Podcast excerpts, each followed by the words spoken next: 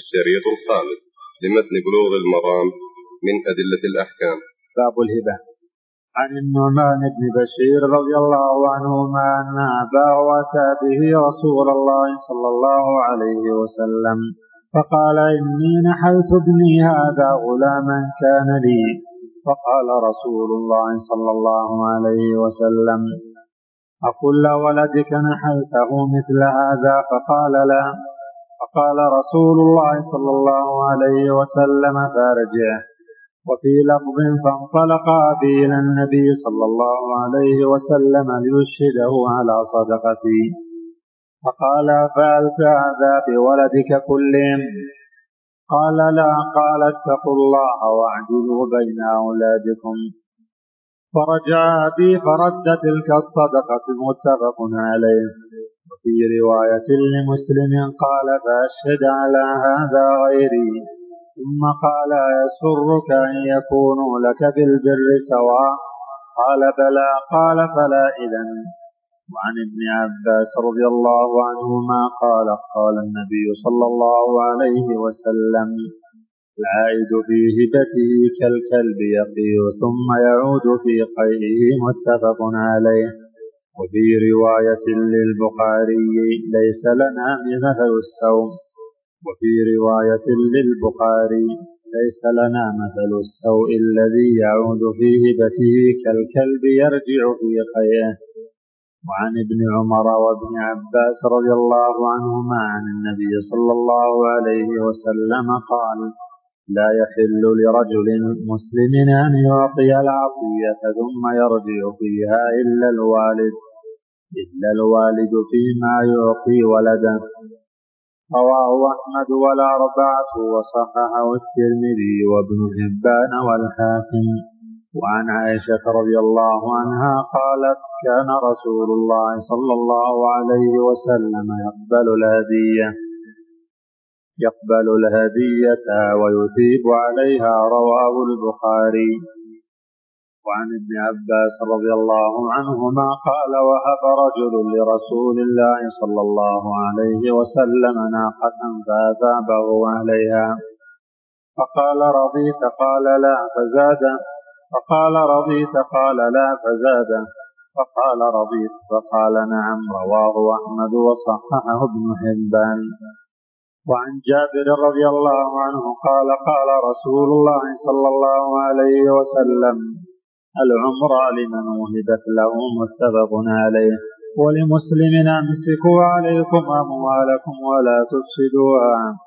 فإنه من أعمر عمرا فهي للذي أعمرها حيا وميتا ولعقبه وفي لفظ إنما العمرة التي أجاز رسول الله صلى الله عليه وسلم أن يقول أن يقول هي لك ولعقبك فأما إذا قال هي لك ما عشت فإنها ترجع إلى صاحبها. ولأبي داود والنسائي لا ترقبوا ولا تعمروا فمن أرقب شيئا أو أعمر شيئا فهو لورثته. وعن عمر رضي الله عنه قال حملت على فرس في سبيل الله فأطاعه صاحبه. فظننت أنه بايعه برخص. فسألت رسول الله صلى الله عليه وسلم عن ذلك فقال لا تبتعه وإن أعطاكه بدرهم. الحديث متفق عليه. وعن أبي هريرة رضي الله عنه عن النبي صلى الله عليه وسلم قال تهادوا تحابوا رواه البخاري في الأدب المفرد وابو يعلى بإسناد حسن. وعن انس رضي الله عنه قال قال رسول الله صلى الله عليه وسلم تهادوا فإن الهدية تسل السقيمة. رواه البزار بإسناد ضعيف. وعن أبي هريرة رضي الله عنه قال قال رسول الله صلى الله عليه وسلم يا نساء المسلمات لا تحقرن جارة لجارتها ولو فرت نشاه متفق عليه. وعن ابن عمر رضي الله عنهما عن النبي صلى الله عليه وسلم قال من وهب هبة فهو أحق بها ما لم يكب عليها. رواه الحاكم وصححه والمحفوظ من رواية ابن عمر عن عمر قوله. باب اللقطة. عن أنس رضي الله عنه قال مر النبي صلى الله عليه وسلم بثمرة في الطريق فقال لولا أني أخاف أن تكون من الصدقة لاكلتها متفق عليه. وعن زيد بن خالد الجهني رضي الله عنه قال جاء رجل إلى النبي صلى الله عليه وسلم فسأله عن اللقطة فقال اعرف عفاصها ووكاها ثم عرفها سنة فإن جاء صاحبها وإلا فشأنك بها. قال فضالة الغنم قال هي لك أو لأخيك أو للذئب. قال فضالة الإبل قال ما لك ولها؟ معها سقاؤها وحذاؤها ترد الماء وتأكل الشجر وتأكل الشجر حتى يلقاها ربها متفق عليه. وعنه رضي الله عنه قال قال رسول الله صلى الله عليه وسلم من آوى ضالة فهو ضال ما لم يعرفها. رواه مسلم. وعن عياض بن حمار رضي الله عنه قال قال رسول الله صلى الله عليه وسلم من وجد لقطة فليشهد ذوي عدل وليحفظ إفاصها ووكاءها ثم لا يكتم ولا يغيب. فإن جاء ربها فهو أحق بها وإلا فهو مال الله يؤتيه من يشاء. رواه أحمد والأربعة إلا الترمذي وصححه ابن خزيمة وابن الجارود وابن حبان. وعن عبد الرحمن بن عثمان التيمي رضي الله عنه أن النبي صلى الله عليه وسلم نهى عن لقطة الحاج رواه مسلم. وعن المقدام بن معدي يكرب رضي الله عنه قال قال رسول الله صلى الله عليه وسلم ألا لا يحل ذو ناب من السباع ولا الحمار الأهلي ولا اللقطة من مال معاهد إلا أن يستغني عنها رواه أبو داود. باب الفرائض. عن ابن عباس رضي الله عنهما قال قال رسول الله صلى الله عليه وسلم ألحق الفرائض بأهلها فما بقي فهو لأولى رجل ذكر متفق عليه. وعن أسامة بن زيد رضي الله عنهما أن النبي صلى الله عليه وسلم قال لا يرث المسلم الكافر ولا يرث الكافر المسلم. متفق عليه. وعن ابن مسعود رضي الله عنه في بنت وبنت ابن وأخت قضى النبي صلى الله عليه وسلم قضى النبي صلى الله عليه وسلم للإبنة النصف ولابنة الابن السدس تكملة الثلثين وما بقي فللأخت رواه البخاري. وعن عبد الله بن عمرو رضي الله عنهما قال قال رسول الله صلى الله عليه وسلم لا يتوارث أهل ملتين رواه أحمد والأربعة إلا الترمذي وأخرجه الحاكم بلفظ أسامة وروى النسائي حديث أسامة بهذا اللفظ. وعن عمران بن حسين رضي الله عنه قال جاء رجل إلى النبي صلى الله عليه وسلم فقال إن ابن ابني مات فما لي من ميراثه فقال لك السدس. فلما ولى دعاه فقال لك سدس آخر. فلما ولى دعاه فقال إن السدس الآخر طعمه رواه أحمد والأربعة وصححه الترمذي وهو من رواية الحسن البصري عن عمران وقيل إنه لم يسمع منه. وعن ابن بريدة عن أبيه رضي الله عنهما أن النبي صلى الله عليه وسلم جعل للجدة السدس إذا لم يكن دونها أم رواه أبو داود والنسائي وصححه ابن خزيمة وابن جارود وقواه بن عدي وعن المقدام بن معدي يسرب رضي الله عنه قال قال رسول الله صلى الله عليه وسلم القال وارث من لا وارث له. أخرجه أحمد والأربعة سوى الترمذي وحسنه أبو زرعة الرازي. وصححه الحاكم وابن حبان. وعن أبي أمامة بن سهل رضي الله عنه قال كتب معي عمر إلى أبي عبيدة رضي الله عنهم. أن رسول الله صلى الله عليه وسلم قال الله ورسوله مولى من لا مولى له والحال وارث من لا وارث له. رواه أحمد والأربعة سوى أبي داود وحسنه الترمذي وصححه ابن حبان وعن جابر رضي الله عنه عن النبي صلى الله عليه وسلم قال إذا استهل المولود ورث.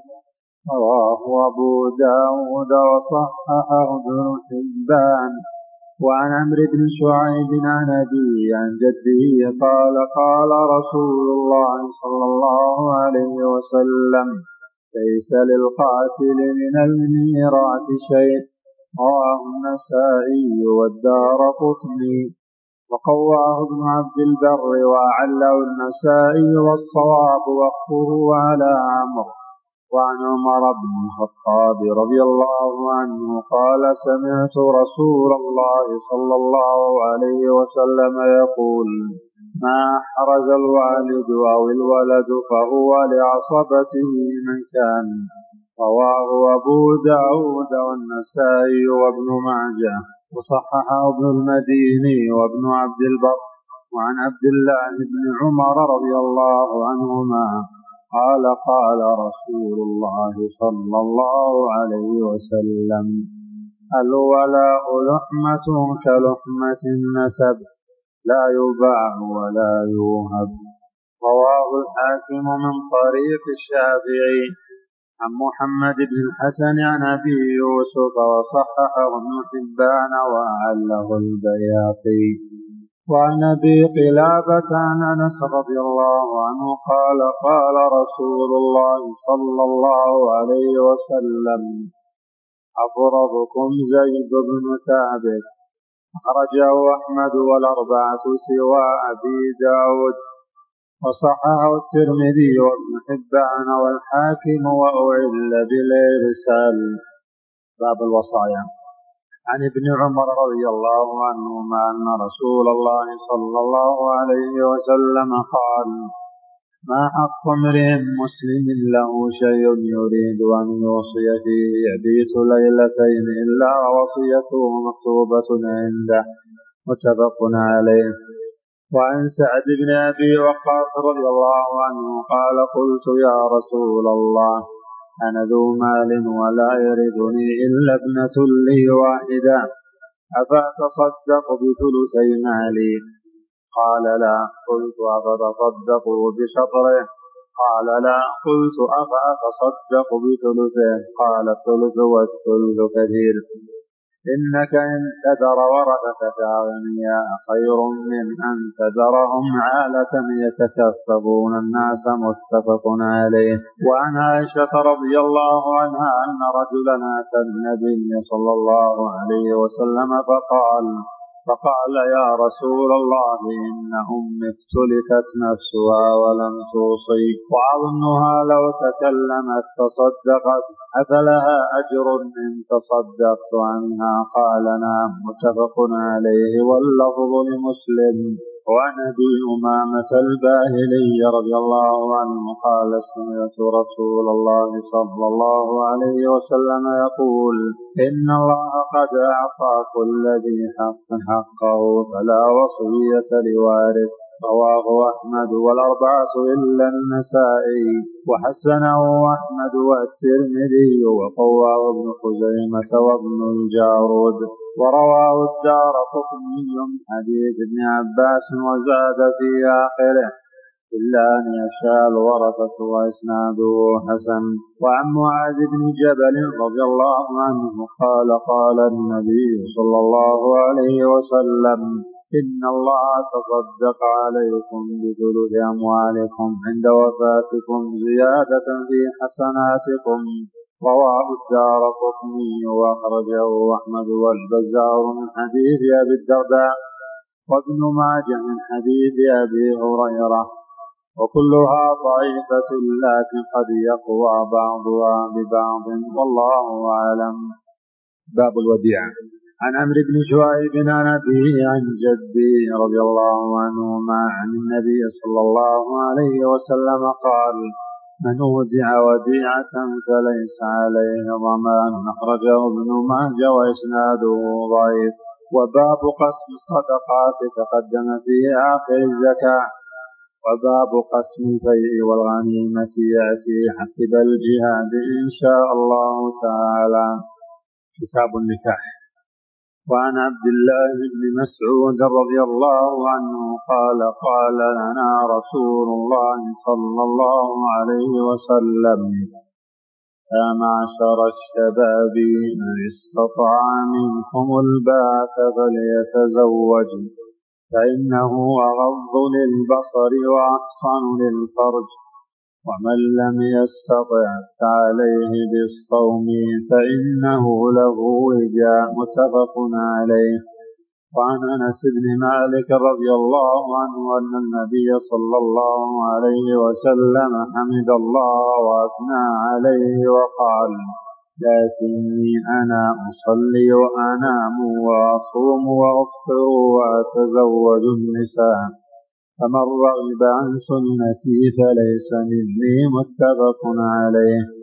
وعنه قال كان رسول الله صلى الله عليه وسلم يأمر بالبعث وينهى عن التبتل نهيا شديدا ويقول تزوجوا الودود الولود فإني مكافر بكم الأنبياء يوم القيامة. رواه أحمد وصححه ابن حبان وله شاهد عند أبي داود والنسائي وابن حبان أيضا. من حديث معقل بن يسار. وعن أبي هريرة رضي الله عنه عن النبي صلى الله عليه وسلم قال تنكح المرأة لأربع لمالها ولحسبها ولجمالها ولدينها فاظفر بذات الدين تربت يداك متفق عليه مع بقية السبعة وعنه أن النبي صلى الله عليه وسلم كان إذا رفع إنسانا إذا تزوج قال بارك الله لك وبارك عليك وجمع بينكما في خير. رواه أحمد والأربعة وصححه الترمذي وابن خزيمة وابن حبان وعن عبد الله بن مسعود رضي الله عنه قال علمنا رسول الله صلى الله عليه وسلم التشهد في الحاجة. إن الحمد لله نحمده ونستعينه ونستغفره ونعوذ بالله من شرور أنفسنا. يهد الله فلا مضل له ومن يضلل فلا هادي له. وأشهد أن لا إله إلا الله وأشهد أن محمدا عبده ورسوله. ويقرأ ثلاث آيات رواه أحمد والأربعة وحسنه الترمذي والحاكم. وعن جابر رضي الله عنه قال قال رسول الله صلى الله عليه وسلم إذا خطب أحدكم المرأة فإن استطاع أن ينظر منها إلى ما يدعوه إلى نكاحها فليفعل. رواه أحمد وأبو داود ورجاله ثقات. وصححه الحاكم وله شاهد عند الترمذي والنسائي عن المغيرة. وعند ابن ماجه وابن حبان من حديث محمد بن مسلمة. ولمسلم عن أبي هريرة رضي الله عنه أن النبي صلى الله عليه وسلم قال قال لرجل تزوج امرأة نظرت إليها قال لا. قال ذهب فانظر إليها. وعن ابن عمر رضي الله عنهما قال قال رسول الله صلى الله عليه وسلم لا يخطب أحدكم على خطبة أخيه حتى يترك الخاطب قبله أو يأذن له الخاطب. متفق عليه واللفظ للبخاري. وعن سهل بن سعد الساعدي رضي الله عنهما قال جاءت امرأة إلى رسول الله صلى الله عليه وسلم فقالت يا رسول الله جئت وأحب لك نفسي.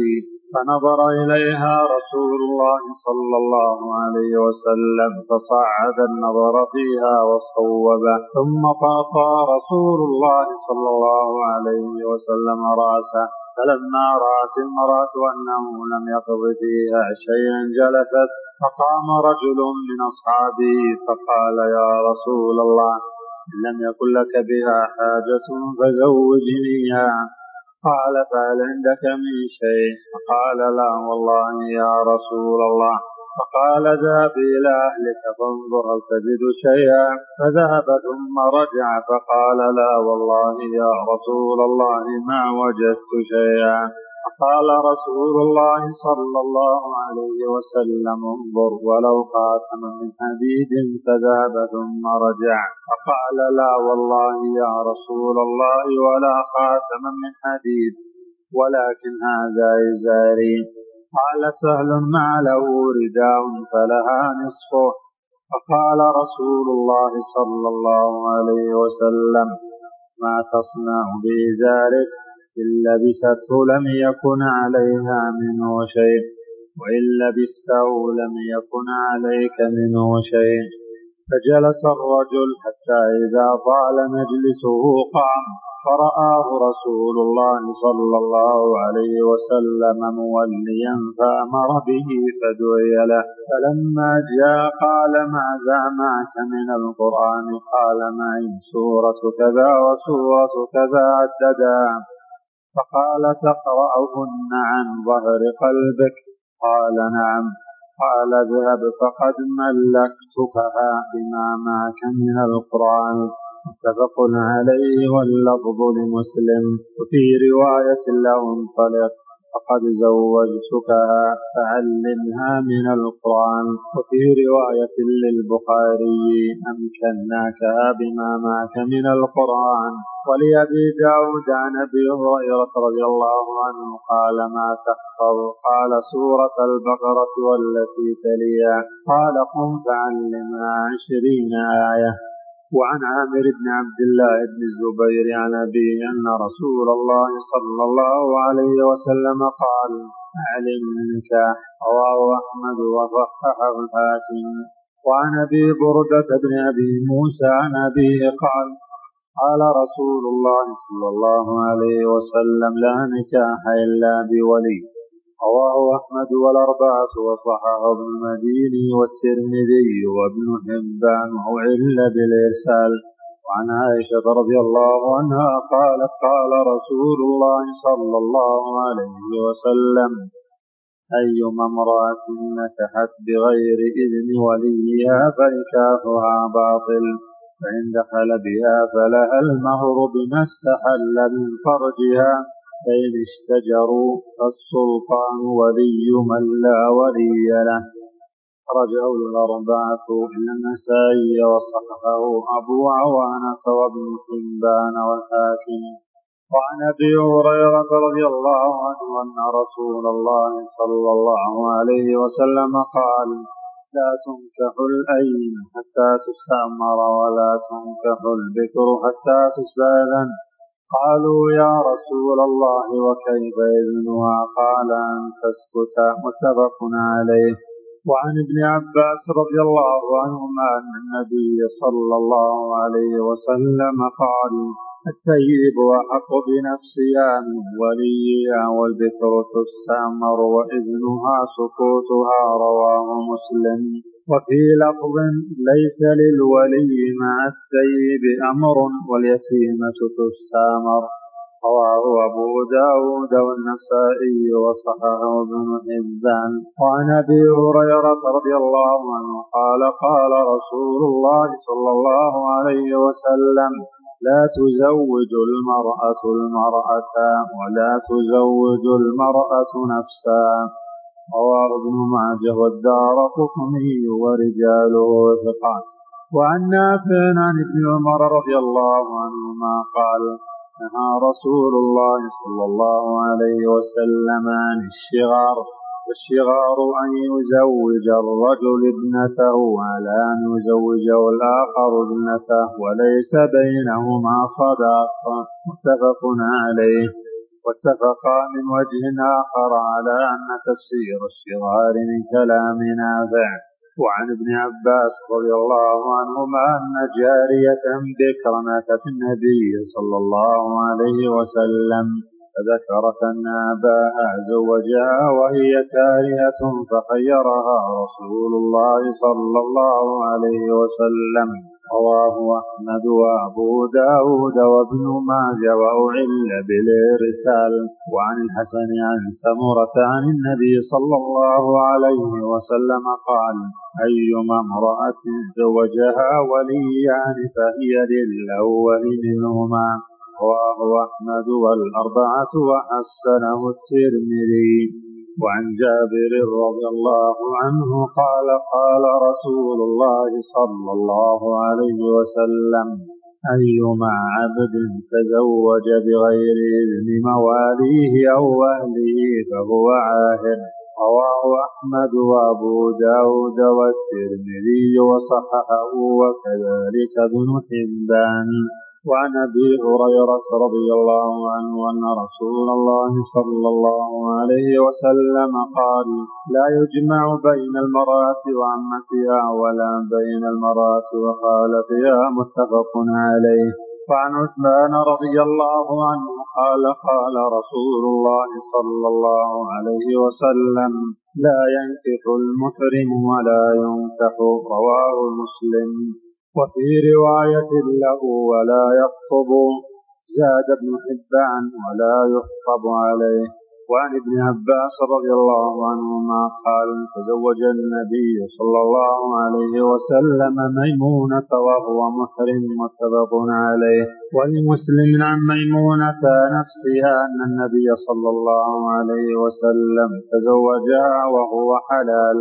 وعن عقبة بن عامر رضي الله عنه قال قال رسول الله صلى الله عليه وسلم إن حق الشروط أن يوفى به ما استحللتم به الفروج متفق عليه. وعن سلمة بن الأكوع رضي الله عنه قال رخص رسول الله صلى الله عليه وسلم عام أوقاس عام أوقاس في المتاة ثلاثة أيام ثم نهى عنها.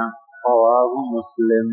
وعن علي رضي الله عنه قال نهى رسول الله صلى الله عليه وسلم عن المتعة عام خيبر. متفق عليه. وعن ابن مسعود رضي الله عنه قال لعن رسول الله صلى الله عليه وسلم المحلل والمحلل له. رواه أحمد والنسائي والترمذي وصححه وفي الباب عن علي أخرجه الأربعة من النسائي.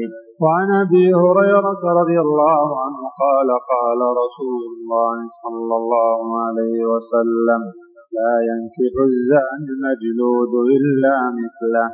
رواه أحمد وأبو داود ورجاله ثقات. وعن عائشة رضي الله عنها قالت طلق رجل امراته ثلاثا فتزوجها رجل ثم طلقها قبل أن يدخل بها فأراد زوجها الأول أن يتزوجها فسئل رسول الله صلى الله عليه وسلم عن ذلك فقال لا حتى يذوق الآخر منه سيلتها ما ذاق الأول متفق عليه واللفظ لمسلم. باب الكفاءة والخيار. عن ابن عمر رضي الله عنهما قال قال رسول الله صلى الله عليه وسلم العرب بعضهم أكفى بعض والموالي بعضهم أكفى بعض. إلا حائكا أو حجاما. رواه الحاكم. وفي إسناده راو لم يسم واستنكره أبو حاتم.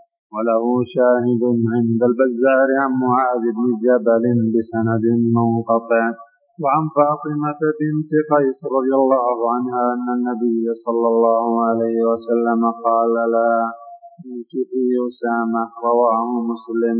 وعن أبي هريرة رضي الله عنه أن النبي صلى الله عليه وسلم قال يا بني بياضة انكحوا أبا هند وانكحوا إليه. وكان حجاما.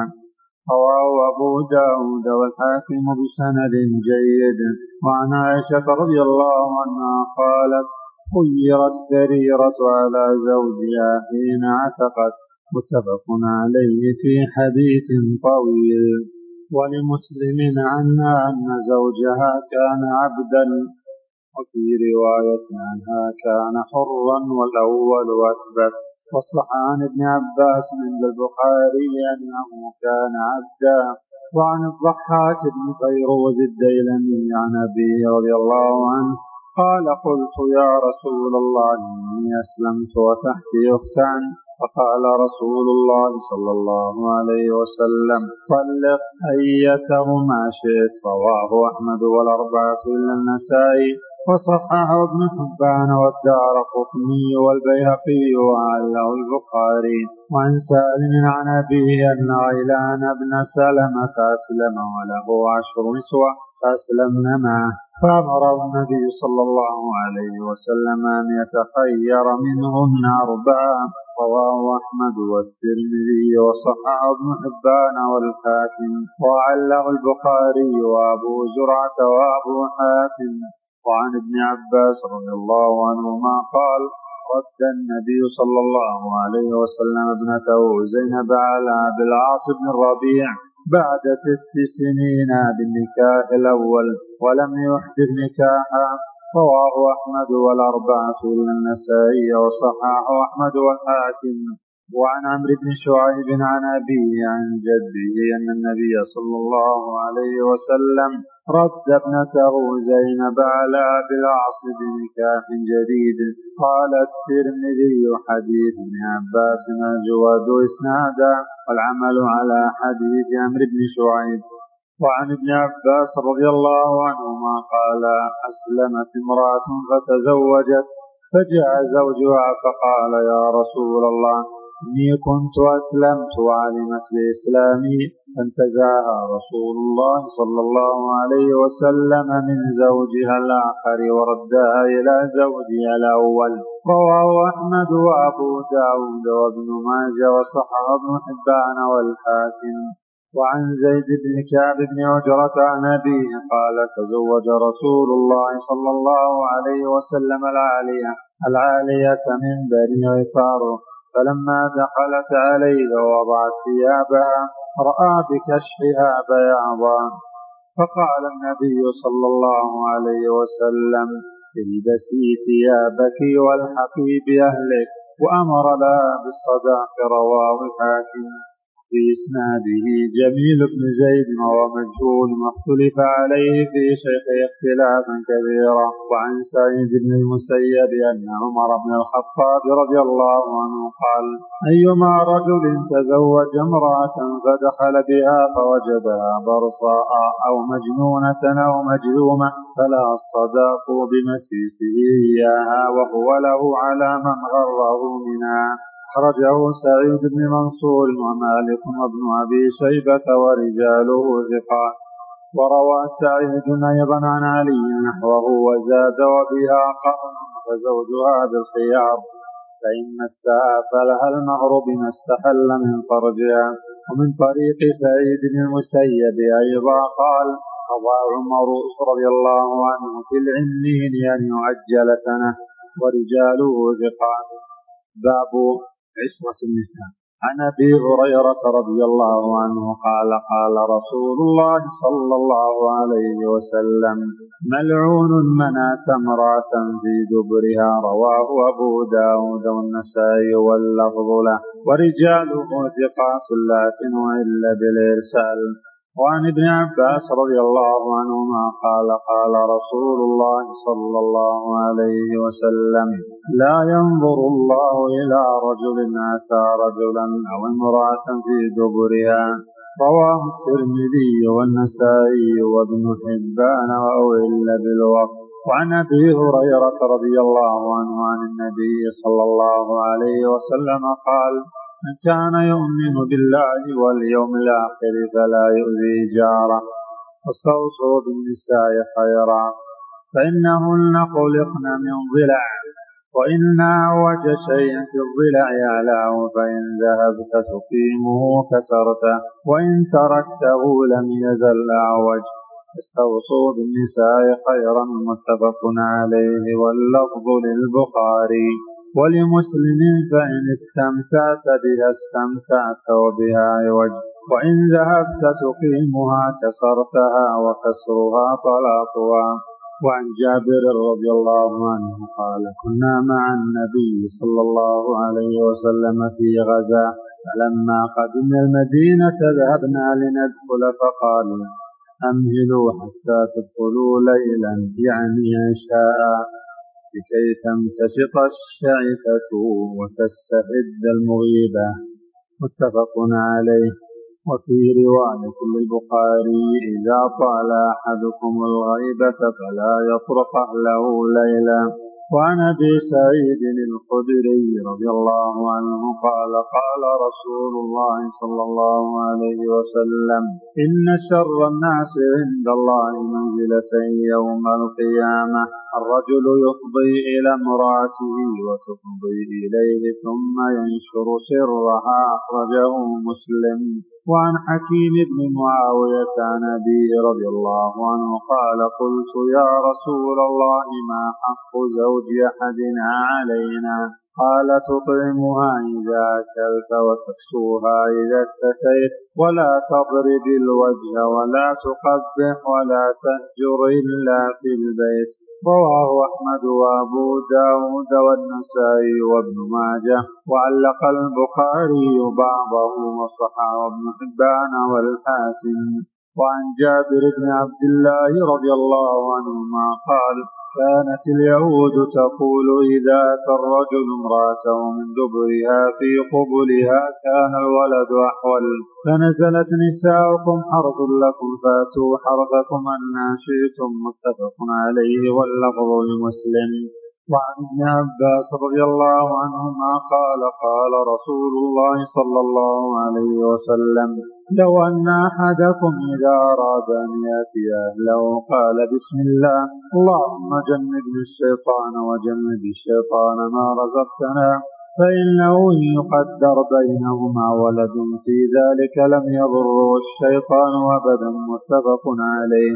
وعن أبي هريرة رضي الله عنه عن النبي صلى الله عليه وسلم قال إذا دعا الرجل امرأته إلى فراشه بابة تجيء فبات غضبانا لعنتها الملائكة حتى تصبح متفق عليه واللفظ للبخاري ولمسلم كان الذي في السماء ساخطا عليها حتى يرضعنا وعن ابن عمر رضي الله عنهما أن النبي صلى الله عليه وسلم لعن الواصلة والمستوصلة والواشمة والمستوشمة متفق عليه. وعن جذامة بنت وهب رضي الله عنها قالت حضرت رسول الله صلى الله عليه وسلم في أناس وهو يقول لقد هممت أن أنهى عن الغيلة. فنظرت في الروم وفارس فإذا هم يغيلون أولادهم فلا يضر ذلك أولادهم شيئا. ثم سألوه عن العزل فقال رسول الله صلى الله عليه وسلم ذلك الوعد الخفي رواه مسلم. وعن أبي سعيد الخدري رضي الله عنه أن رجلا قال يا رسول الله إن لي جارية وأنا أعزل عنها وأنا أكره أن تحمل وأنا أريد ما يريد الرجال وإن اليهود تحدثوا أن العزل الموؤودة الصورة. قال كذبت يهود لو أراد الله أن يخلقه ما استطعت أن تصرفه. رواه أحمد وأبو داود واللفظ له والنسائي والطحاوي ورجاله ثقات. وعن جابر رضي الله عنه قال كنا نعزل على عهد رسول الله صلى الله عليه وسلم والقرآن ينزل. ولو كان شيئا ينهى عنه لنهانا عنه القرآن متفق عليه. ولمسلم فبلغ ذلك نبي الله صلى الله عليه وسلم فلم ينهنا. وعن أنس بن مالك رضي الله عنه أن النبي صلى الله عليه وسلم كان يطوف على نسائه بغسل واحد أخرجاه واللفظ لمسلم. باب الصدق. عن أنس رضي الله عنه عن النبي صلى الله عليه وسلم أنه أعتق صبية وجال اتقى صدقا متفق عليه. وعن أبي سلمة بن عبد الرحمن أنه قال سألت عائشة زوج النبي صلى الله عليه وسلم كم كان صداق رسول الله صلى الله عليه وسلم. قالت كان صداقه لأزواجه ثنتي عشرة أوقية ونشا. قالت تدري ما النش قال قلت لا. قالت نصف أوقية فتلك خمسمائة درهم. فهذا صداق رسول الله صلى الله عليه وسلم لأزواجه رواه مسلم. وعن ابن عباس رضي الله عنهما قال لما تزوج علي فاطمة قال له رسول الله صلى الله عليه وسلم أعطها شيئا. قال ما عندي شيء. قال فأين درعك الفطنية؟ رواه أبو داود والنسائي وصححه الحاكم. وعن عمرو بن شعيب عن أبيه عن جده رضي الله عنهما قال قال رسول الله صلى الله عليه وسلم أيما امرأة نكحت على صداق أو حباء أو عدة قبل عصمة النكاح فهو لها وما كان بعد عصمة النكاح فهو لمن أعطيه وأحق ما أكرم الرجل عليه ابنته أو أخته. رواه أحمد والأربعة إلا الترمذي. وعن علقمة عن ابن مسعود رضي الله عنه أنه سئل عن رجل تزوج امرأة ولم يفرض لها صداقا ولم يدخل بها حتى ماتت. وعن علقمة عن ابن مسعود رضي الله عنه أنه سئل عن رجل تزوج امرأة ولم يفرض لها صداقا ولم يدخل بها حتى مات فقال ابن مسعود لها مثل صداق نسائها لا وقص ولا شطط وعليها العدة ولها الميراث. فقام معقل بن سنان الأشجعي فقال قضى رسول الله صلى الله عليه وسلم في بروع في بروع بنت واشق امرأة منا. مثل ما قضيت. ففرح بها ابن مسعود رواه أحمد والأربعة وصححه الترمذي وجماعة. وعن جابر بن عبد الله رضي الله عنهما أن النبي صلى الله عليه وسلم قال من أعطى في صداق امرأة سويقا أو تمرا فقد استحل أخرجه أبو داود وأشار إلى ترجيح وقته وعن عبد الله بن عامر بن ربيعة عن أبيه رضي الله عنه أن النبي صلى الله عليه وسلم أجاز نكاح امرأة على نعلين أخرجه الترمذي وصححه وقولب في ذلك. وعن سهل بن سعد رضي الله عنهما قال زوج النبي صلى الله عليه وسلم رجلا امرأة بخاتم من حديد. أخرجه الحاكم وطرف من الحديث الطويل المتقدم في أوائل النكاح. وعن علي رضي الله عنه قال لا يكون المهر أقل من عشرة دراهم. أخرجه الدار قطني موقوفا وفي سنده مقال. وعن عقبة بن عامر رضي الله عنه قال قال رسول الله صلى الله عليه وسلم خير الصداق أيسر. أخرجه أبو داود وصححه الحاكم. وعن عائشة رضي الله عنها أن عمرة بنت الجون تعودت من رسول الله صلى الله عليه وسلم حين أدخلت عليه ثاني لما تزوجا فقال لقد عدت بمعاذ فطلقا. وأمر أسامة فمتعا بثلاثة أثواب خرجه ابن ماجه وفي إسناده راو مسروق. وأصل القصة في الصحيح من حديث أبي سعيد الساعدي. باب الوليمة. عن أنس بن مالك رضي الله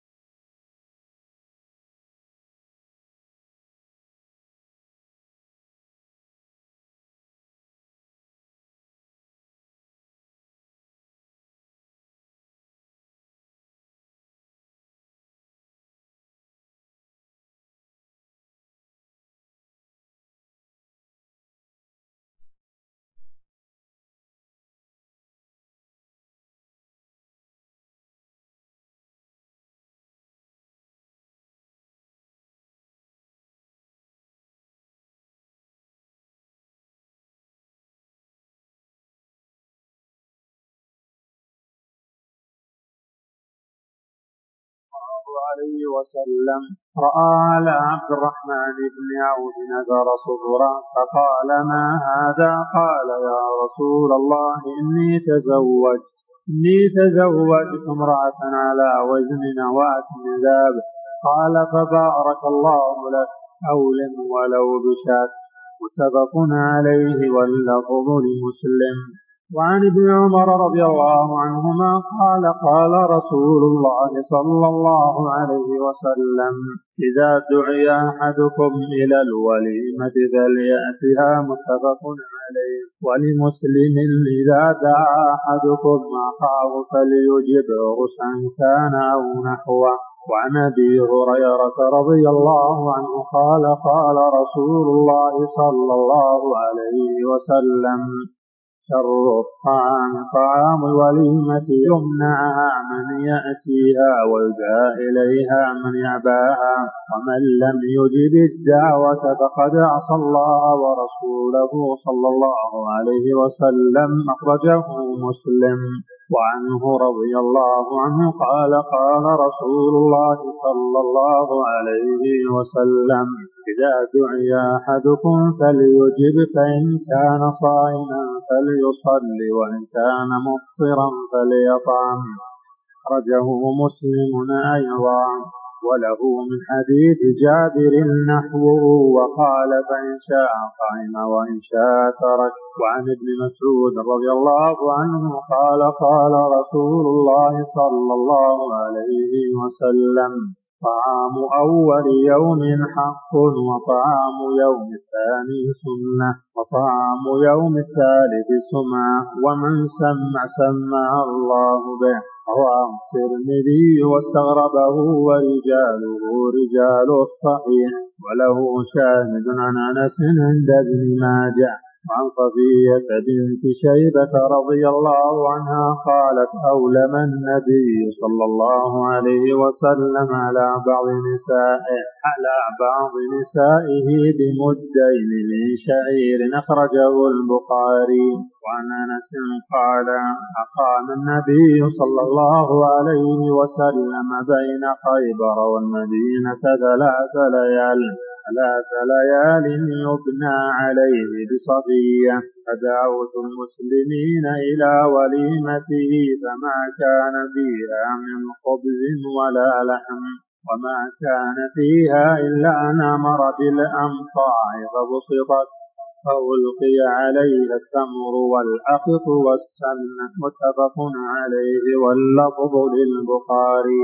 وعن رجل من أصحاب النبي صلى الله عليه وسلم قال إذا اجتمع داعيان فأجب أقربهما بابا فإن سبق أحدهما فأجب الذي سبق رواه أبو داود وسنده ضعيف.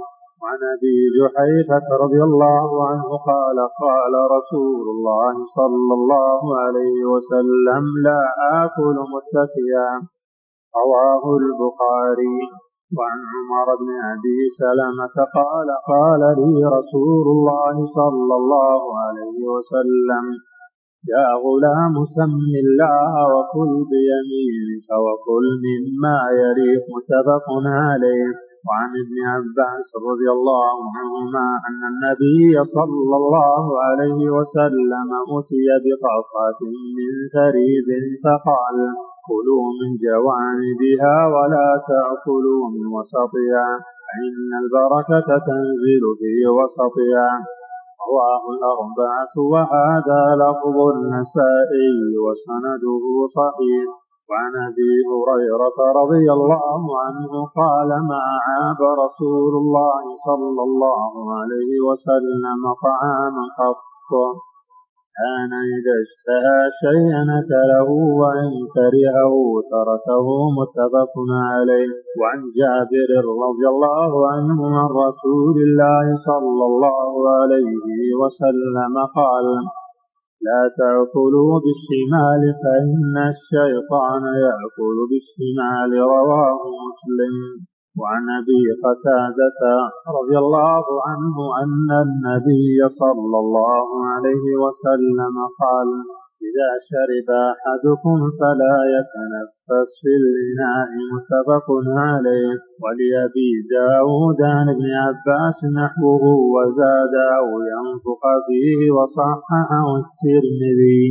باب القسم عن عائشة رضي الله عنها قالت كان رسول الله صلى الله عليه وسلم يقسم لنسائه فيعدل فيعدل ويقول اللهم هذا قسمي فيما أملك فلا تلمني فيما تملك ولا أملك.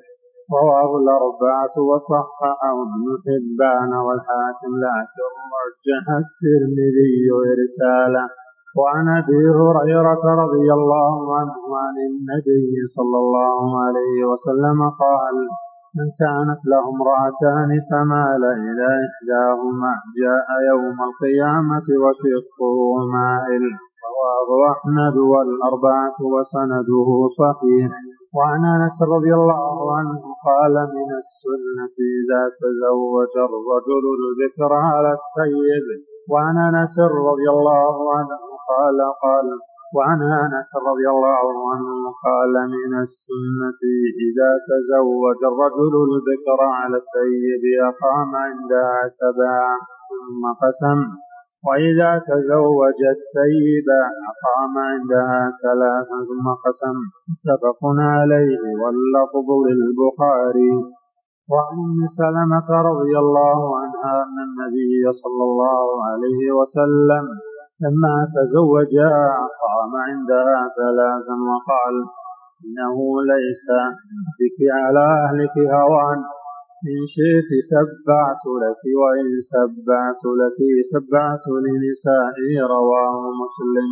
وعن عائشة رضي الله عنها أن سودة بنت زمعة وهبت يومها لعائشة. وكان النبي صلى الله عليه وسلم يقسم لعائشة يومها ويوم سودة. متفق عليه. وعن عروة رضي الله عنه قال قالت عائشة يا ابن أختي كان رسول الله صلى الله عليه وسلم. لا يفضل بعضنا على بعض في القسم. من مكفيه عندنا وكان قل يوم إلا وهو يطوف علينا جميعا. يدنو من كل امرأة من غير مسيس لا يبلغ التي هو يومها فيبيت عندها. رواه أحمد وأبو داود واللفظ له وصححه الحاكم ولمسلم عن عائشة رضي الله عنها قالت كان رسول الله صلى الله عليه وسلم. إذا صلى العصر دار على نسائه ثم يدنو منهن الحديث. وعن عائشة رضي الله عنها أن رسول الله صلى الله عليه وسلم كان يسأل في مرضه الذي مات فيه أين أنا غدا يريد يوم عائشة. فأذن له أزواجه يكون حيث شاء فكان في بيت عائشة متفق عليه. وعنها قالت كان رسول الله صلى الله عليه وسلم إذا أراد سفرا أقرع بين نسائه. فأيتهن خرجت همها خرج بها متفق عليه. وعن عبد الله بن زمعة رضي الله عنه قال قال رسول الله صلى الله عليه وسلم لا يجلد أحدكم امرأته جلد العبد رواه البخاري. باب الخلع.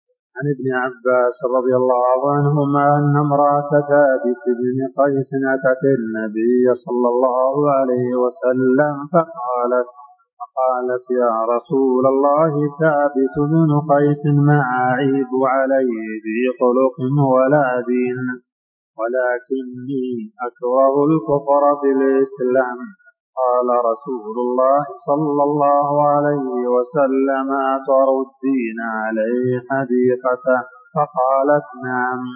قال رسول الله صلى الله عليه وسلم اقبل الحديقة وطلقها تطليقا. رواه البخاري وفي رواية له وأمره بطلاقها. ولأبي داود والترمذي وحسنه إن امرأة ثابت بن قيس اختلعت منه فجعل النبي صلى الله عليه وسلم عدتها حيضا وفي رواية عمرو بن شعيب عن أبيه عن جده عند ابن ماجه أن ثابت بن قيس كان دميما.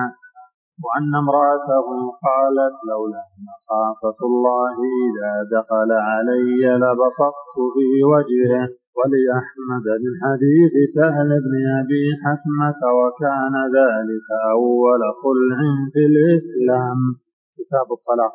عن ابن عمر رضي الله عنهما قال قال رسول الله صلى الله عليه وسلم أبغض الحلال إلى الله الطلاق.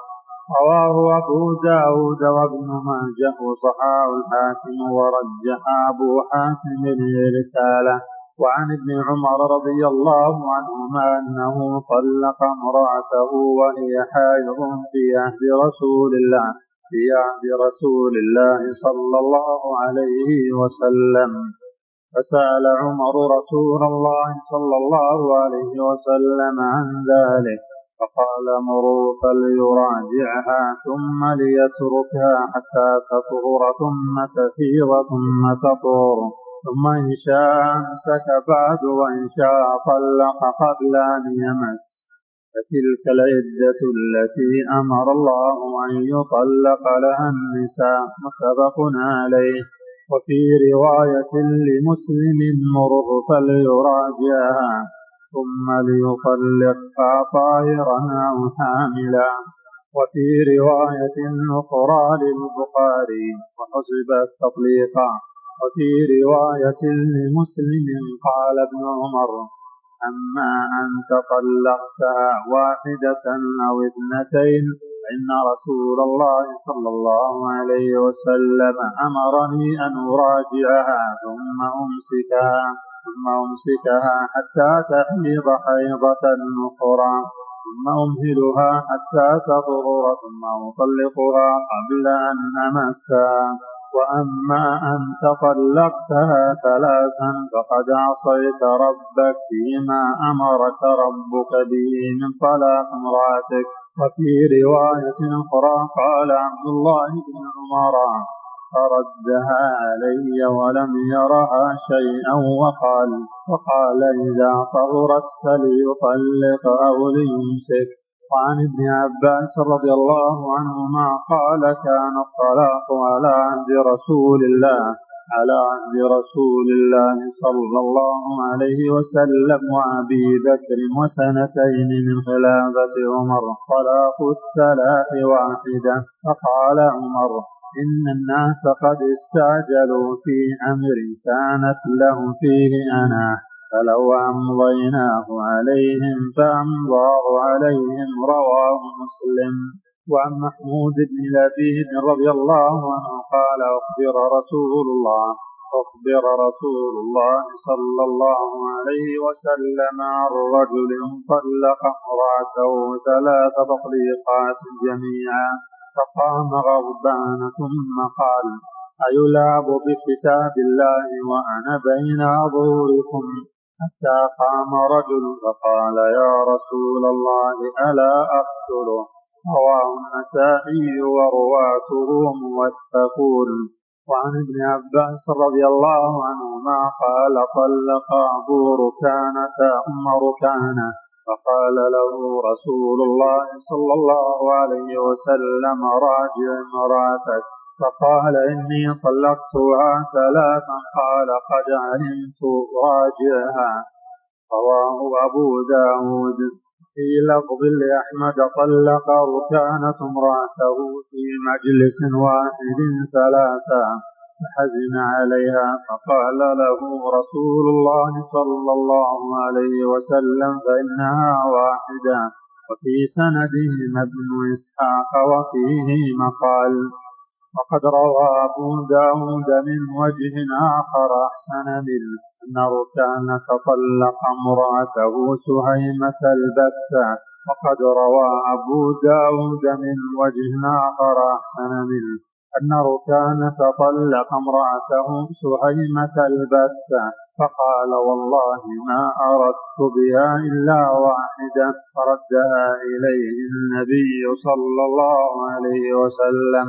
وعن أبي هريرة رضي الله عنه قال قال رسول الله صلى الله عليه وسلم ثلاث جدهن جد وهزلهن جد النكاح والطلاق والرجع رواه الأربعة إلا النسائي وصححه الحاكم وفي رواية لابن عدي وجه آخر ضعيف الطلاق والعتاق والنكاح وللحارث بن أبي أسامة من حديث بعدة بن الصامت رفع لا يجوز اللعب في ثلاث الطلاق والنكاح والعتاق.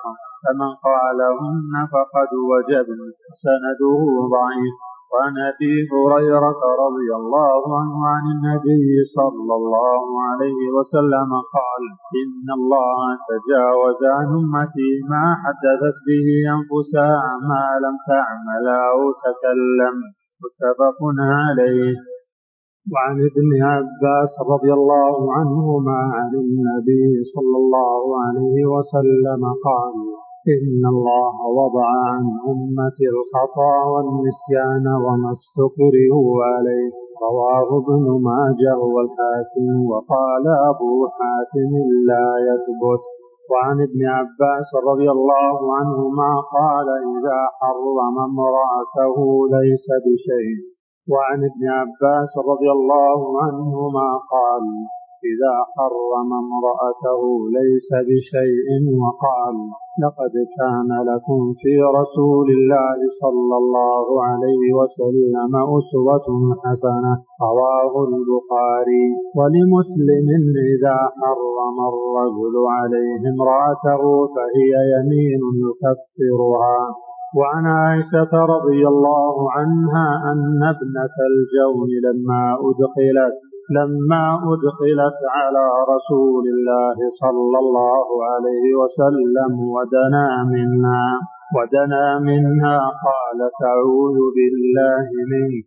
فقال لقد عذت بعظيم الحقيب أهلك رواه البخاري. وعن جابر رضي الله عنه قال قال رسول الله صلى الله عليه وسلم لا طلاق إلا بعد نكاح ولا عتق إلا بعد ملك. رواه أبو يعلى وصححه الحاكم وهو معلول. وأخرج ابن ماجه عن المسور بن مخرمة مثله. وإسناده حسن لكنه معلول أيضا.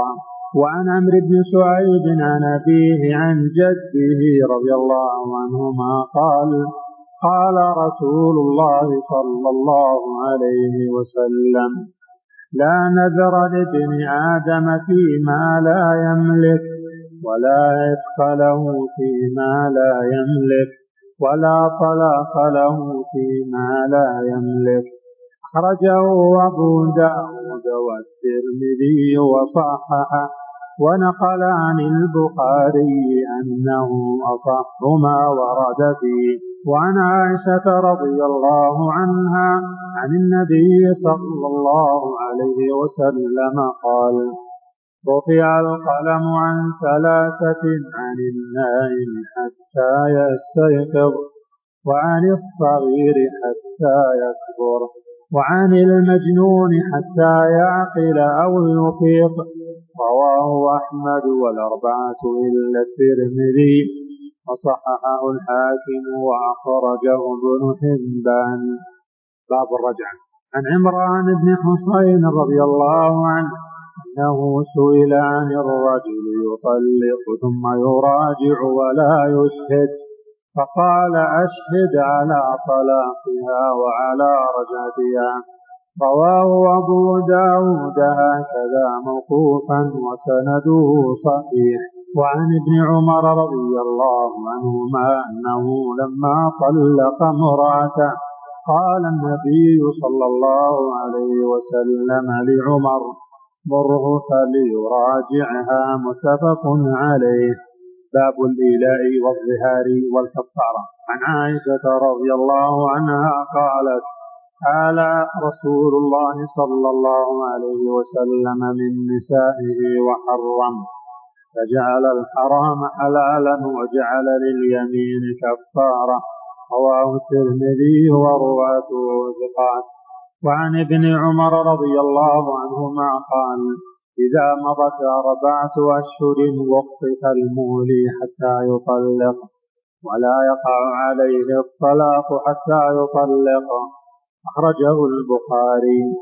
وعن سليمان بن يسار رضي الله عنه قال أدركت بضعة عشر من أصحاب رسول الله صلى الله عليه وسلم كلهم يقفون المولي. رواه الشافعي.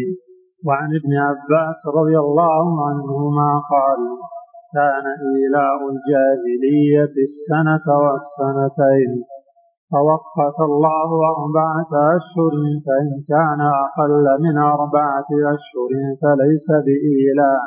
أخرجه البياقي وعن ابن عباس رضي الله عنهما قال كان إيلاء الجاهلية السنة والسنتين. فوقت الله أربعة أشهر. فإن كان أقل من أربعة أشهر فليس بإيلاء أخرجه البيهقي. وعن ابن عباس رضي الله عنهما أن رجلا ظاهر من امرأته ثم وقع عليها فأتى النبي صلى الله عليه وسلم فقال إني وقعت عليها قبل أن أكفر. قال فلا تقربها حتى تفعل ما أمرك الله. رواه الأربعة وصححه الترمذي ورجح النسائي إرساله ورواه البزار من وجه آخر عن ابن عباس وزاد فيه كفر ولا تعد.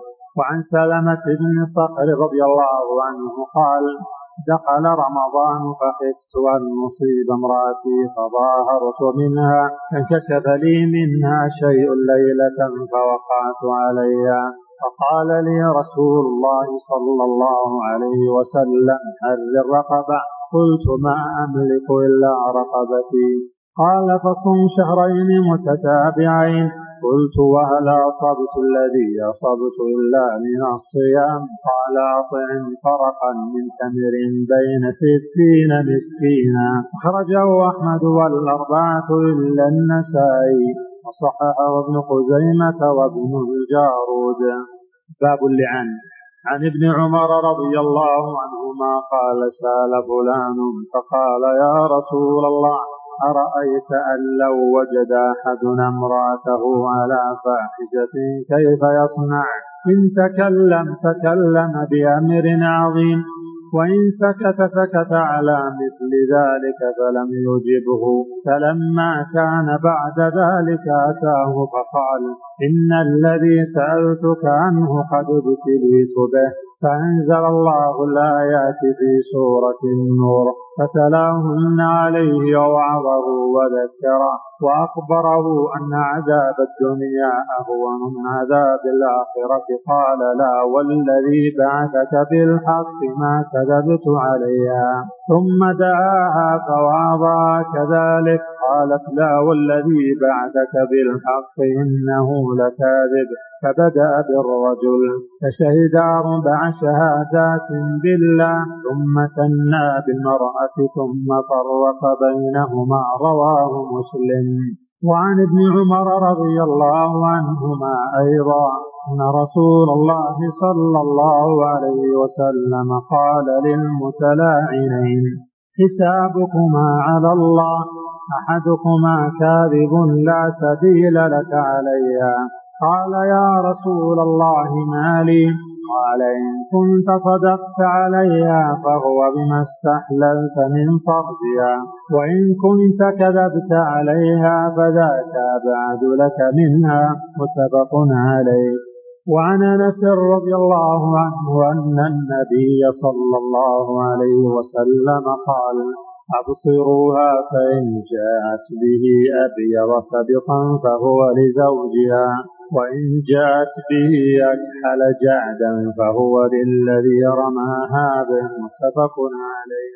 وعن انس رضي الله عنه ان النبي صلى الله عليه وسلم قال أبصروها فإن جاءت به أبيض سبطا فهو لزوجها وإن جاءت به أكحل جعدا فهو للذي رماها به.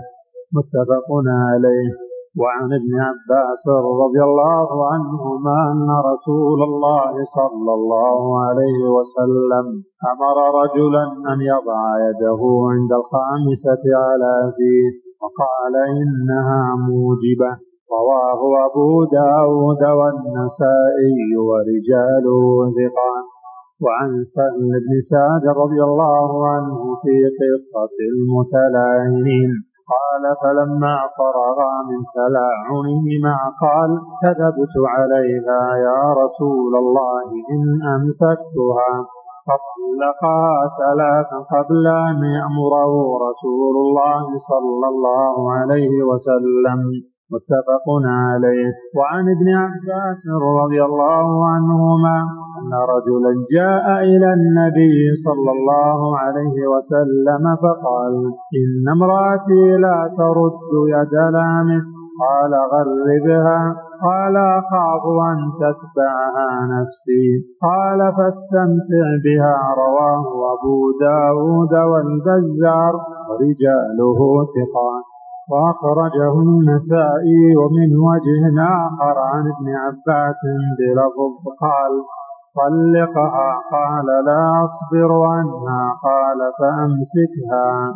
وعن أبي هريرة رضي الله عنه أنه سمع رسول الله صلى الله عليه وسلم يقول حين نزلت آية المتلاعنين أيما امرأة أدخلت على قوم من ليس منهم فليست من الله في شيء ولم يدخلها الله جنته وأيما رجل جحد ولده وهو ينظر إليه حجب الله عنه وفضحه على رؤوس الأولين والآخرين. أخرجه أبو داود والنسائي وابن ماجه وصححه ابن حبان وعن عمر رضي الله عنه قال من أقر بولد قرة عين فليس له أن ينفيه. أخرجه البيهقي وهو حسن موقوف. وعن أبي هريرة رضي الله عنه أن رجلا قال يا رسول الله إن امرأتي ولدت غلاما أسود. قال هل لك من إبل؟ قال نعم. قال فما ألوانها؟ قال حمر قال هل فيها من أورق؟ قال نعم. قال فأنا ذلك؟ قال لعله نزعت ورق. قال فلعل ابنك هذا نزاة عرق متفق عليه وفي رواية لمسلم وهو يعرض بأن ينفيه وقال في آخره ولم يرخص له في الانتفاع منه. باب العدة والإحداد والاستبراء وغير ذلك. عن المسور بن مخرمة رضي الله عنه أن سبيعة الأسلمية نفست بعد وفاة زوجها بليالي فجاءت النبي صلى الله عليه وسلم فاستأذنته أن تنكح. فأذن لها فنكحت رواه البخاري وأصله في الصحيحين. وفي لفظ أنها وضعت بعد وفاة زوجها بأربعين ليلة. وفي لفظ لمسلم قال الزهري ولا أرى بأسا أن تزوج وهي في دمها غير أنه لا يقربها زوجها حتى تطور وعن عائشة رضي الله عنها قالت أمرت بريرة أن تعتد بثلاث حيض. رواه ابن ماجه ورواته ثقات لكنه معلول وعن الشعبي عن فاطمة بنت قيس عن النبي صلى الله عليه وسلم في المطلقة ثلاثا ليس لها سكنى ولا نفقة رواه مسلم.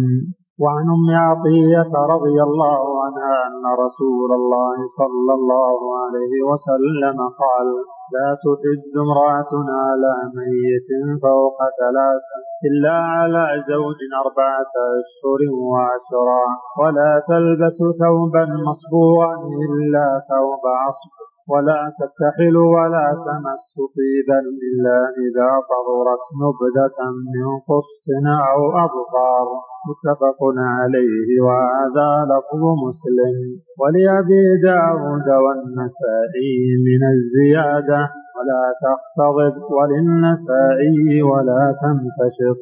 وعن أم سلمة رضي الله عنها قالت جعلت على عيني صبرا بعد أن توفي أبو سلمة فقال رسول الله صلى الله عليه وسلم إنه يشب الوجه فلا تجعليه إلا بالليل وانزعيه بالنهار ولا تمتشطي بالطيب ولا بالحنة فإنه خضاب. قلت بأي شيء أمتشط؟ قال بالسدر. رواه أبو داود والنسائي وإسناده حسن. وعنها رضي الله عنها أن امرأة قالت يا رسول الله إن ابنتي مات عنها زوجها وقد اشتكت عينها فنكحلها قال لا متفق عليه. وعن جابر رضي الله عنه قال طلقت خالتي فأرادت أن تجد نخلها. فزجرها رجل أن تخرج فأتت النبي صلى الله عليه وسلم فقال بل جدي نخلتي فإنك عسى أن تصدقي أو تفعلي معروفا. رواه مسلم. وعن فريات بنت مالك أن زوجها خرج في طلب أعبد له فقتلوه. قالت فسألت رسول الله صلى الله عليه وسلم. أن أرجع إلى أهلي فإن زوجي لم يترك لي مسكنا يملكه ولا نفقة. فقال نعم. فلما كنت في الحجرة ناداني فقال امكثي في بيتك حتى يبلغ الكتاب وجله. قالت فاعتددت به أربعة أشهر وعشرا. قالت فقضى به بعد ذلك عثمان. خرجه أحمد والأربعة وصححه الترمذي والزهري وابن حبان والحاكم وغيرهم. وعن فاطمة بنت قيس قالت قلت يا رسول الله إن زوجي طلقني ثلاثا وأخاف أن يقتحم علي فأمرها فتحولت رواه مسلم. وعن عمرو بن العاص رضي الله عنه قال لا تلبسوا علينا سنة نبينا. عدة أم الولد إذا توفي عنها سيدها أربعة أشهر وعشر. رواه أحمد وأبو داود وابن ماجه. وصححه الحاكم وأعله الدار قطني بالانقطاع. وعن عائشة رضي الله عنها قالت إنما الأقراء الأطهار. أخرجه مالك في قصة بسند صحيح. وعن ابن عمر رضي الله عنهما قال طلاق الأمة تطليقتان وعدتها حيضتان. رواه الدار قطني وأخرجه مرفوعا وضعافه وأخرجه أبو داود والترمذي وابن ماجه من حديث عائشة وصححه الحاكم. وخالفوا واتفقوا على ضعفه وعن رويت بن ثابت رضي الله عنه عن النبي صلى الله عليه وسلم قال لا يحل لامرئ يؤمن بالله واليوم الآخر أن يسقي ماءه زرع غيره. أخرجه أبو داود والترمذي وصحاب حبان وحسنه البزار وعن عمر رضي الله عنه في مرعة المفقود. تربص أربع سنين ثم تعتد أربعة أشهر وعشرا أخرجه مالك والشافعي وعن المغيرة بن شعبة رضي الله عنه قال قال رسول الله صلى الله عليه وسلم امرأة المفقود امرأته حتى يأتيها البيان. رجه الدار قطني بإسناد ضعيف. وعن جابر رضي الله عنه قال قال رسول الله صلى الله عليه وسلم لا يبيتن رجل عند امرأة إلا أن يكون ناكحا أو ذا محرم. رواه مسلم. وعن ابن عباس رضي الله عنهما عن النبي صلى الله عليه وسلم قال لا يخلون رجل بامرأة إلا مع ذي محرم. أخرجه البخاري. وعن أبي سعيد رضي الله عنه أن النبي صلى الله عليه وسلم قال في سبايا أو طعس لا توقع حامل حتى تضع ولا غير ذات حمل حتى تحيض حيضا أخرجه أبو داود وصححه الحاكم. وله شاهد عن ابن عباس بالدار قطني وعن أبي هريرة رضي الله عنه عن النبي صلى الله عليه وسلم قال الولد للفراش وللعاهر الحجر. متفق عليه من حديث ومن حديث عائشة في قصة. وعن ابن مسعود عند النسائي وعن عثمان عند أبي داود. باب الرضاعة عن عائشة رضي الله عنها قالت قال رسول الله صلى الله عليه وسلم لا تحرم المصة والمصتان أخرجه مسلم. وعنها رضي الله عنها قالت قال رسول الله صلى الله عليه وسلم انظرن من إخوانكن فإنما الرضاعة من المجاعة متفق عليه. وعنها رضي الله عنها قالت جاءت سهلة بنت سهيل فقالت يا رسول الله إن سالما مولى أبي حذيفة معنا في بيتنا وقد بلغ ما يبلغ الرجال فقال أرضعيه تحرمي عليه رواه مسلم. وعنها أن أفلح خلق عيش جاء يستدن عليها بعد الحجاب. قالت فأبيت أن آذن له فلما جاء رسول الله صلى الله عليه وسلم أخبرته. أخبرته بالذي صنعته فأمرني أن آذن له عليه وقال إنه عمك متفق عليه. وعنها رضي الله عنها قالت كان فيما أنزل من القرآن عشر رضعات معلومات يحرمن ثم نسخن بخمس معلومات. فتوفي رسول الله صلى الله عليه وسلم وهي فيما يقرأ من القرآن رواه مسلم. وعن ابن عباس رضي الله عنهما أن النبي صلى الله عليه وسلم أريد على ابنة حمزة فقال إنها لا تحل لي إنها ابنة أخي من الرضاعة ويحرم من الرضاعة ما يحرم من النسب متفق عليه. وعن أم سلمة رضي الله عنها قالت قال رسول الله صلى الله عليه وسلم لا يحرم من الرضاع إلا ما فتق الأماء وكان قبل الفطام رواه الترمذي وصححه هو الحاكم. وعن ابن عباس رضي الله عنهما قال لا رضاع إلا في الحولين. رواه الدار قطني وابن عدي مرفوعا وموقوفا ورجح الموقوف.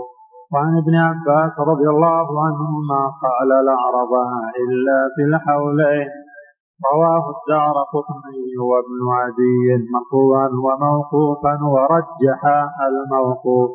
وعن ابن مسعود رضي الله عنه قال قال رسول الله صلى الله عليه وسلم لا رضاع إلا ما أنشز العظم وأنبت اللحم أخرجه أبو داود.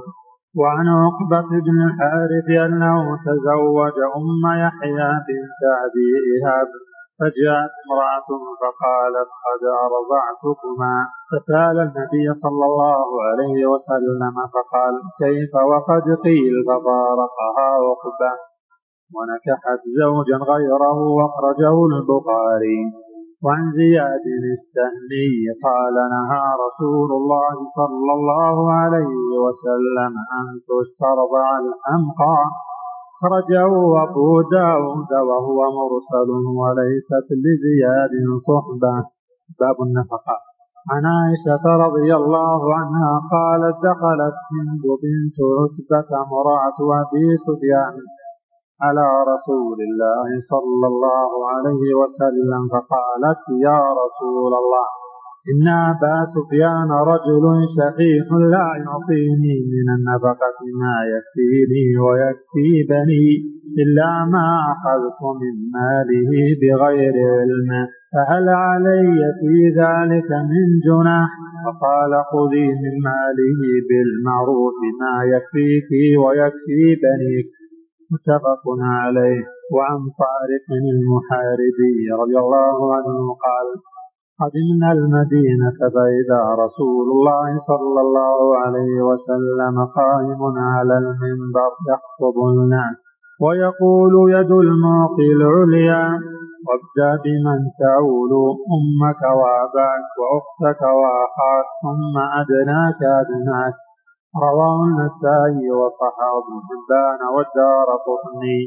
وعن أبي هريرة رضي الله عنه قال قال رسول الله صلى الله عليه وسلم للمملوك طعامه وكسوته ولا يكلف من العمل إلا ما يطيق رواه مسلم. وعن حكيم بن معاوية القشيري عن أبيه قال قلت يا رسول الله ما حق زوجة أحدنا عليه؟ قال أن تطعمها إذا طعمت وتكسوها إذا اكتسيت. الحديث تقدم في عشرة النساء وعن جابر رضي الله عنه عن النبي صلى الله عليه وسلم في حديث الحج بطوله. قال في ذكر النساء ولهن عليكم رزقهن وكسوتهن بالمعروف. أخرجه مسلم. وعن عبد الله بن عمرو رضي الله عنهما قال قال رسول الله صلى الله عليه وسلم كفى بالمرء إثما أن يضيع من يقوت رواه النسائي. وهو عند مسلم بلفظ يحبس عن من يملك قوته وعن جابر يرفعه في الحامل المتوفى عنها زوجها قال لا نفقة لها خرجه البياقي ورجاله وثقات لكن قال المحفوظ وقفه وثبت نفي النفقة في حديث فاطمة بنت قيس كما تقدم رواه مسلم. وعن أبي هريرة رضي الله عنه قال قال رسول الله صلى الله عليه وسلم اليد العليا خير من اليد السفلى ويبدا احدكم بمن يعول تقول المراه اطعمني أو طلقني رواه الدار قطني واسناده حسن وعن سعيد بن المسيب في الرجل لا يجد ما ينفق على أهله قال نفرق بينهما رجعوا سعيد بن منصور عن سفيان عن أبي الزناد قال قلت لسعيد سنة فقال سنة وهذا مرسل قوي. وعن عمر رضي الله عنه أنه كتب إلى أمراء الأجناد في رجال غابوا عن نسائهم أن يأخذوهم بأن ينفقوا أو يطلقوا فإن طلقوا بعثوا بنفقة ما حبسوا. أخرجه الشافعي ثم البيهقي بإسناد حسن. وعن أبي هريرة رضي الله عنه قال جاء رجل إلى النبي صلى الله عليه وسلم فقال فقال يا رسول الله عندي دينار. قال أنفقه على نفسك. قال عندي آخر. قال أنفقه على ولدك. قال عندي آخر قال أنفقه على أهلك. قال عندي آخر قال أنفقه على خادمك. قال عندي آخر قال أنت أعلم. أخرجه الشافعي واللفظ له وأبو داود. وأخرجه النسائي والحاكم بتقديم الزوجة على الولد. وعن بهز بن حكيم عن أبيه عن جده قال قلت يا رسول الله من أبر؟